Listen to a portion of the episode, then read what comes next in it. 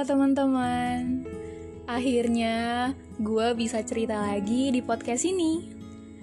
Kalau kalian bisa lihat, podcast ini tuh udah berdebu loh. Saking jarangnya ada episode baru. Aduh maaf ya receh banget Emang orangnya receh sih sebenarnya Oke oke Kali ini gue akan bahas tentang PDKT Hmm Kalian udah ada yang pernah PDKT kah? Atau sedang PDKT? Atau nggak tahu PDKT itu apa? Oke, jadi PDKT itu fase di mana saling mengenal satu sama lain, melihat kecocokan masing-masing dan menentukan apakah hubungan ini bisa ke jenjang yang lebih serius atau tidak. Aduh, gue kayak presentasi ya. Oke oke, sumber tadi tuh gue dapat dari 1%.net. Sebenarnya PDKT itu mulainya gimana sih? Dari mana dulu?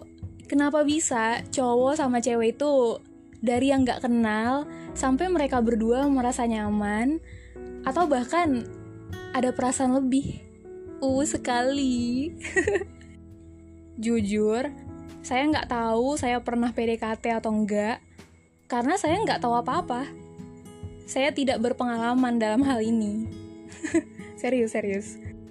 Jadi, saya mau ceritain ceritanya teman-teman saya yang banyak banget cerita ke saya tentang gebetan barunya. Kalian tahu kan, sebelum PDKT itu, kamu sama dia itu nggak saling kenal. Jangan kan tahu namanya, wajahnya aja masih suka lupa. Tapi entah kenapa, mungkin ada satu momen di mana pandangan atau pikiran kalian tuh kayak kesambet pas ngeliat atau diajak ngomong sama dia. Sampai kalian itu ketemu sama fase kepo tentang dia dan ternyata dia juga kepo sama kamu. Dan jadilah kalian komunikasi. Nah, gue punya temen nih. Dia ini dikasih kata-kata manis gitu sama temen yang bisa dibilang tuh lagi deket sama dia.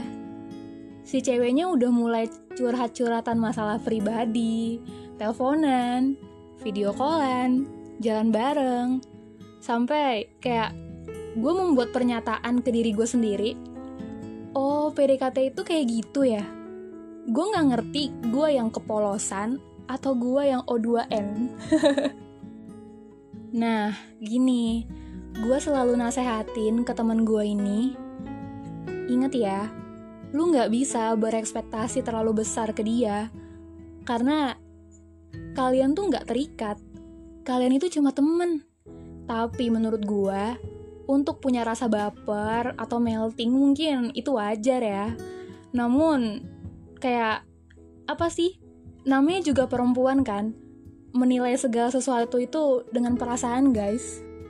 Dan gue bilang ke dia, kalau lu baper dengan perlakuan dia yang memperlakukan lu itu seperti orang yang spesial buat dia, itu wajar. Tapi tapi cuma lu doang nih yang bisa ngendalin rasa baper lu ini biar nggak kelewat batas. Oh iya, temen gue ini tipe yang kalau balas chat itu lama banget. Tapi dia sedikit mempermasalahkan kalau temen cowoknya ini balasnya lama. Terus gue bilang kan, lu kan kalau balas chat juga lama nih. Mungkin dia juga ngikutin cara lu balas chat. Ya, kalau lu mau fast respon, lu juga harus fast respon ke dia dong siapa tahu dia juga ngelakuin hal yang sama ke lu. Dan ada lagi temen gue yang lain, dia cerita, dia memang merasakan hal-hal seperti PDKT, tapi akhir-akhir ini dia menghilang alias ghosting. Menurut gue, itu perihal yang gak perlu dipusingin sih, karena temen gue ini kan ngechat dia kan, tapi gak dibalas-balas nih. Tapi temen gue ini ngeliat WhatsAppnya online, Nah, temen gue ini juga buat story di WhatsApp, dan dia pun juga ngeliat. Tapi chatnya tuh, temen gue ini tuh gak dibalas-balas. Nah, dia ceritain hal itu ke gue, dan gue bilang, gak semua orang ketika buka WhatsApp atau sosmed lainnya itu untuk balas chat. Bisa aja dia cuma mau lihat-lihat story, kita nggak bisa kan menyamakan cara kita menggunakan sosial media dengan cara dia menggunakan sosial media. Bisa jadi ketika lu nunggu balasan chat dari dia, terus lu lihat nih dia lagi online. Mungkin aja saat itu dia lagi ada problem dan dia milih diam dan nggak balas chat dari siapa pun.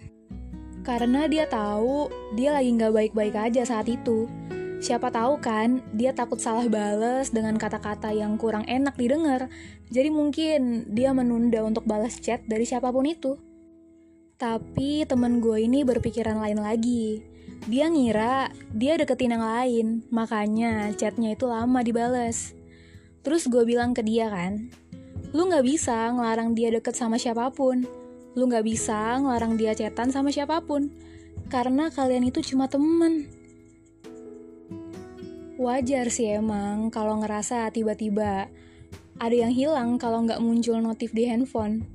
Karena mungkin selama ini dia ngetrit lo seintens itu. Terus dari yang seintens banget itu, sampai tiba dia tuh akhirnya kayak ngeghosting lu. Sakit ya? Banget sih pasti.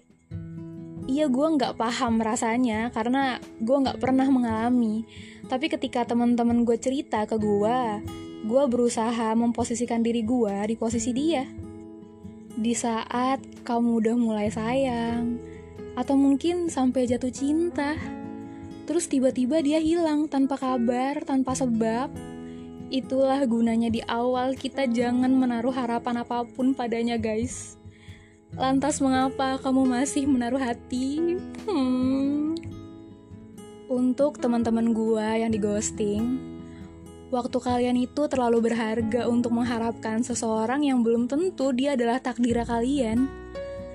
Jangan merasa diinginkan hanya karena sering diingetin makan.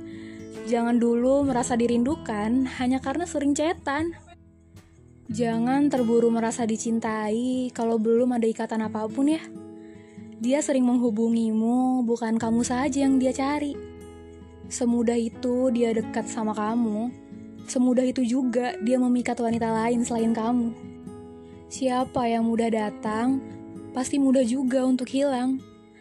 Bagaimana kamu merasa istimewa, padahal banyak wanita yang dia perlakukan sama dengan kamu, yang kemudian dia tinggalkan, dan yang tersisa di kamu hanya air mata. Hati dan cinta seorang perempuan itu dua hal yang sangat berharga kita harus hati-hati dengan dia yang hanya mempermainkan perasaan perempuan.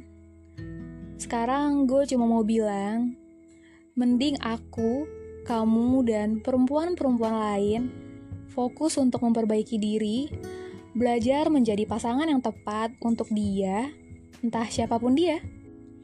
Karena gue yakin banget, saat kita sedang memperbaiki diri, dia juga pasti sedang memperbaiki diri untuk menjadi pasangan yang tepat juga untuk kamu.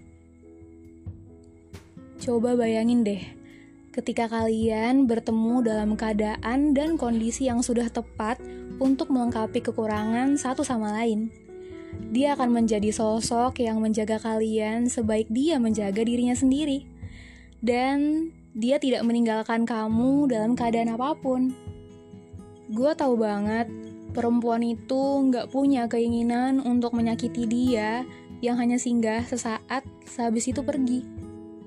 Tapi, bagaimanapun keadaannya, ketika kalian siap mencintai, kalian juga harus siap untuk terluka.